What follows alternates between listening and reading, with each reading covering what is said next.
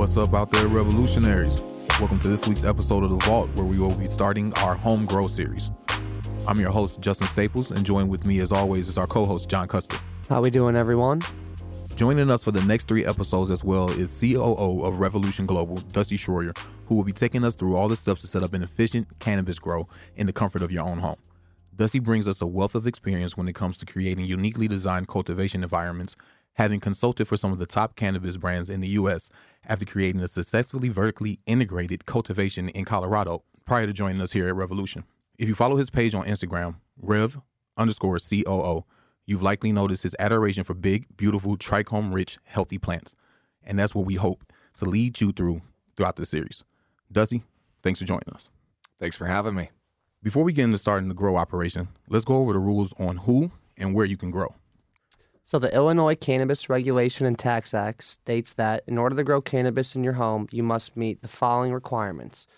Obviously, you must be an Illinois resident who's 21 years or age or older. You must be a qualifying patient under the Medical Cannabis Act. Limit of five plants more than five inches tall. Must have been a resident of at least 30 days in the state prior to cultivation. Your cannabis cultivation must take place in a closed, secure, locked space. You may purchase seeds only from a dispensary and you have no resale or transfer ability with those seeds. Your grow must be restricted from public view and not easily accessible. It must be secure from unauthorized access by a minor under the age of 21. And it may only occur on residential property lawfully in possession of the cultivator or with the consent of the person in lawful possession of the property. And finally, plants may only be tended by a registered qualifying patient or an authorized agent for a brief period of time while quali- registered qualifying patient is away, such as travel. Now that we have the laws and regulations covered, we can focus on what you're here for building and managing your grow, and how to curate the world's highest quality flower. So let's get to it. Dusty, there's a lot to uncover here. When it comes to growing your own cannabis, there's really not a one size fits all solution. Instead, there are countless self starter kits, methods, old tricks that all have their own unique advantages and disadvantages. In your opinion, what's the best way for someone to discover what type of solutions fit their needs? It, in, in my opinion, I you know it's really trial and error. It takes experience to find out what your style is going to be when it comes to cultivating. Uh, what type of people do you think can benefit from growing at, at home? Do you think this is for like the recreational consumer or a more avid consumer, uh, somebody that has a daily need for cannabis? I think that you know any medical patient that has a passion for cannabis is already you probably know if you want to grow cannabis because you're probably already reading about it and that's a pretty good sign that you're a good candidate to to actually grow um, you've got to be really curious and you've got to want a, a pretty much a full-time hobby so if you're looking for a hobby and you can benefit because um, you're going to get some you know a great outcome some much needed medicine then you're a good candidate to grow what do you think is one of the more common strategies that will be utilized here in the Midwest? Obviously, these won't be outdoor grows, so we're limited to an indoor space. That's right, unless you have some kind of you know very secured hard roof greenhouse, your most which is going to come at an expense, but you may already have one in your backyard that you can repurpose for cannabis cultivation. I think most cannabis will need to be cultivated inside, so it can be secured and locked, and just you know stay compliant with the rules laid out for for growing. We mentioned that you have a five plant limit here in the state. So, uh, what type of investment should someone expect to make when setting up a grow for that size? You know, it all depends on what you want to yield. Each plant can, you know, you can yield as small as as little as a quarter ounce or as much as a pound and a half on an indoor plant. Um, you could probably even take it further if you wanted to. So, what you know, roughly, I recommend something in the middle where you're going to have two lights dedicated to flowering and uh, a third light, maybe a fourth light dedicated to veg, and and so that way you can basically flower one plant at a time per light, and that's going to give you the the the greatest amount of results with a with a small amount of space. What should we, you know, expect in the type of quality of flower um, per, as Justin said, like an investment. You know, if you're limited to a small confined space, will the quality of flower show in that, or can you grow really high quality cannabis even if you are confined to maybe that closeted space? The best cannabis in the world comes out of the closet, and there's no doubt about that. You know, there's so much uh, care and attention you can give to it. Um, the main goal needs to be to keep the environment at the right level. You know, that within the right parameters to cultivate really good cannabis. And you can do that in any space as long as you have access to the right amount of ventilation. You can get a, you know some level of cooling installed inside your grow and the right levels of humidity and CO2. You're going to grow great cannabis. Can you expand on that a little bit? What type of, I guess, instruments are needed for that? You mentioned lights so far. You mentioned ventilation. What else, you know, to achieve this effect? We know that you can grow grow tents. You mentioned closets. How else can we? I mean, I guess, yeah. What what's needed to get this grow started?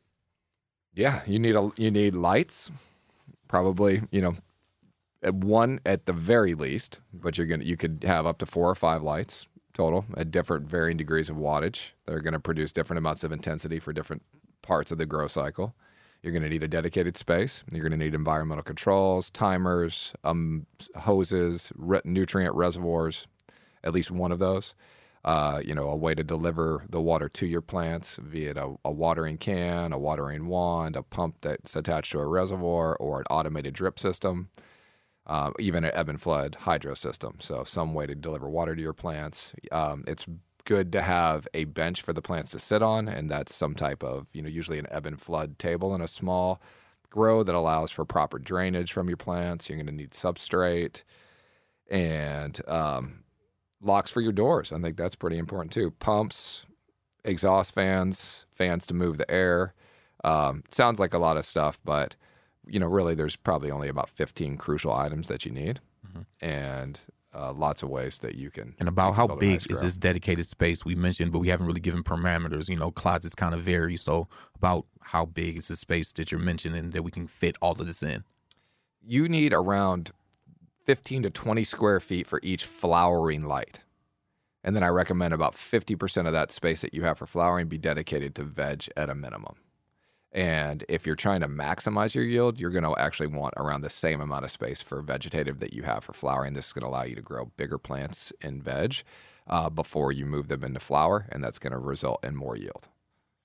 Is it possible to, you know, and create something that would help your odor control? Because um, let's say you get approval from your landlord and you're growing in an apartment and you're worried about reeking up your floor or something. Are there any tools or things that you can actively do within your growing space to kind of take that down a little bit? Yeah, and there's lots of reasons why. I mean, and the two two particularly that you're going to want to focus on and that's you know being a good neighbor you don't want to offend the neighbors not everybody loves cannabis as much as you do probably and uh, the second reason, security. Some people do love cannabis as much as you do. And if they smell it, then they know where it's coming from. So you want to probably reduce that risk as well. And there's a lot of different methods to use. The tried and true is a can fan that's a, basically a carbon filter that filters all the air, turns the air over, and reduces the smell. And there, you may want an additional can fan for the stinkier parts in the cycle. And since you're, if you're thinking like I am, you you want to grow a perpetual grow, so you're al- always harvesting more cannabis, and um, that means that you're always running a couple can fans to reduce that odor. Is that something that you can buy online, or is it something you create? buy it at any grow shop. You can buy it online. There's so many resources for people to get the supplies they need right now. Uh, what about some of the other technology? You mentioned that this is going to have to be a dedicated hobby, but is there any like automatic timing systems that you know kind of automate the process a little bit that will allow you to be away and kind of take care of some of the lighting issues and change, you know, make sure main, humidity is maintained and some of those things like that? There are, you know, timers are about 20 bucks, anywhere from 5 to 20 bucks a piece for a heavy duty timer. You can get them in any hardware store and you can automate your full grow as long as you um, understand the timing of the cycle they need to be on. So you're going to have to have a timer for sure for your lights for flowering. You probably want timers for each light for veg as well. And then you can have timers that actually deliver and water your plants if you hook up a drip system or ebb and flood system. Is all this going to increase our electricity bill? It sounds like you're adding a lot. If we're going to need that, is it necessary The, even? or the timers won't increase your electric bill at all. Okay. So that's just you know they're just flipping a switch for you. Um, your lights are you know I, I think you're looking at around hundred bucks on average per thousand watts that you hook up. If when you also include the cooling cost to cool down that area. Um, so if you're looking at a you know a three thousand watt grow, that's probably about as big as you can get it under this five plant limit now. Um, you're probably looking at an increase of two hundred and fifty to three hundred dollars a month in your electric bill.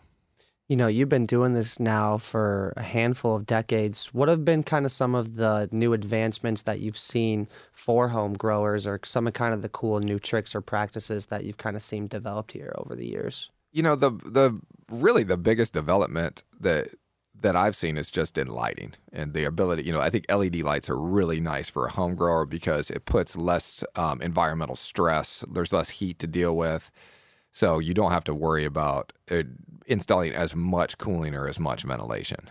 You know, the HID lighting technology, which is still very relevant in the space, um, also comes with a lot of heat. So it can be very useful if you've got a, a whole room to dedicate to flowering, um, like a whole bedroom, and um, and you can ventilate it correctly. You know, maybe you're you're living in a, in a house in the country where you don't have neighbors as close versus an apartment in the city. So. All right, so we've pretty much covered the main components of getting the grow set up. So now I guess we wanted to focus on the actual grow process. About how long should this process take, you know, from start to finish, from seed to flowering to, you know, we're able to get that product product that we're looking for. So there's definitely variables here, but on average, I think you're looking at around a half a year to go from seed to finished product, and that's including your dry and your cure if you're going to cure your plants correctly. Now, it's going to be hard to do that your first grow. You're probably going to smoke everything almost right away. So, but I recommend taking some time to slow dry it and adding some time to cure it. Uh, you know, you're looking at around 10 to 20 days for cuttings and germination. So, starting from seed or clone, then you're looking at 45 to 60 days for vegetative growth, depending on how large you want to get your veg plants, and then 60 to 70 days for flowering, another 10 days to dry, 30 days to cure. And that's just for a basic cure. You can take it way longer than that if you want to smooth out your smoke, maybe allow some of that THC to convert to CBN so you get a more mellow uh, effect from the product. Um, yeah, that's around 180 if you're going for really high quality. What type of, you know, daily or weekly maintenance can we really expect to dedicate to this grow? And is there ever like a time where you would say you really have to be invested and, you know, you can't just do the automation route or can you? Well, whenever you're relying on automation, you're taking some risk because timers can fail. Uh, you know, your electricity can go out, can throw your timers off. Um, you've got to you you want to be hands on. It's not just a set it and forget it type process. Um, it depends on you know if you're in a perpetual cycle, that means you have a 365 day your t- hobby. You should check your grow every day. It doesn't take a lot of time though. For five plants, you may spend anywhere from five minutes to an hour uh, you know, periodically throughout the week in your garden. You may just need to take a peek, make sure all your lights are on when they're supposed to be, take another peek, make sure your lights are off when they're supposed to be. All of this can obviously be monitored by camera too if you install cameras in your grow. Um, then mm, typically, depending on where you're at in the grow cycle, plants need to be watered and pruned throughout their cycle. So it's just on, you'll have certain busy days where you're doing a lot of work. And a little grow like this, it's not a ton, but it does take um, being around to make sure that you can deal with any problems when they arise. With the law being new here in Illinois, it's going to be a lot of first time growers getting into this. So, uh, what type of soil or composition would you recommend for a first time grower? You know, could that affect the variable of the grow process and you know speed up for those who are looking for a more rapid product in product in their first grow, or you know, are the soils and different compositions kind of all going to yield at around the same times? You could definitely speed up the grow cycle with your grow medium. So if you grow hydroponically, you tend to see plants growing a little bit faster because they require more nutrient feedings, which are getting them uh, bigger, faster, stronger. But um, you know, typically I would recommend a semi soil mix, not going straight hydro right from the beginning. That tends to be a little bit more of, a, of an advanced way to grow. If you go with a semi soil mix, it tends to be really forgiving. Um, I think the biggest problem that most growers will face early on is either underwatering or overwatering their crops.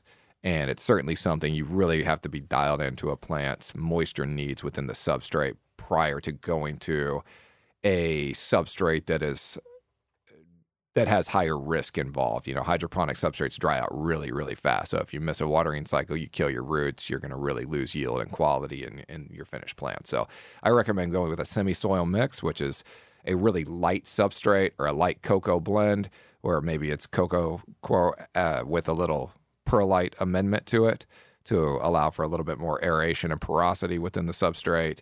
Um, that's going to, you know, roots thrive in moist, humid air pockets. So keep that in mind. Um, you really want to put your your roots want to be in a steam room. They don't want to be in a shower, and they don't want to be um, somewhere that's too dry. They want to be somewhere that's the and so a, lot, a semi soil really keeps the moisture content at a the right level for the roots where they thrive the most. It sounds like there's so much information that you could honestly use and benefit if you're growing at home. Dusty, I'm curious, how did you first learn about all of this and how would you really recommend to someone listening that is curious about all this information? Where should they go? What outlets should they use to expand their knowledge?